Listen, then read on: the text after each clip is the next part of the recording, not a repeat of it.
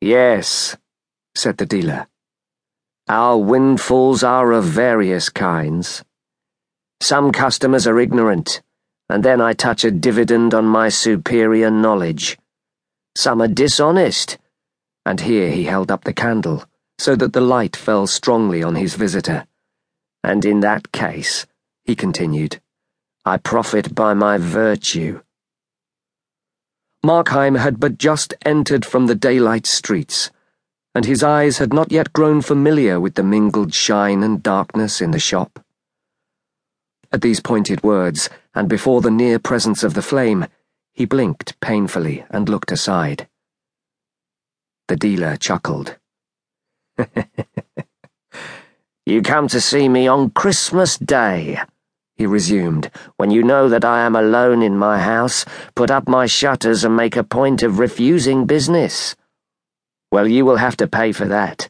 You will have to pay for my loss of time when I should be balancing my books. You will have to pay besides for a kind of manner that I remark in you today very strongly. I am the essence of discretion and ask no awkward questions, but when a customer cannot look me in the eye, he has to pay for it. The dealer once more chuckled, and then, changing to his usual business voice, though still with a note of irony.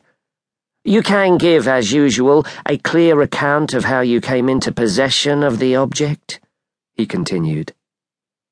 Still your uncle's cabinet? A remarkable collector, sir. And the little pale, round shouldered dealer stood almost on tiptoe looking over the top of his gold spectacles and nodding his head with every mark of disbelief. Markheim returned his gaze with one of infinite pity and a touch of horror. This time, said he, you are in error. I have not come to sell, but to buy. I have no curios to dispose of. My uncle's cabinet is bare to the wainscot. Even were it still intact, I have done well on the stock exchange, and should more likely add to it than otherwise, and my errand today is simplicity itself. I seek a Christmas present for a lady.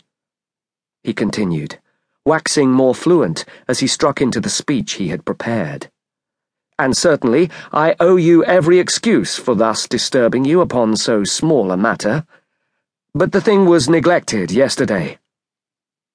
I must produce my little compliment at dinner, and as you very well know, a rich marriage is not a thing to be neglected.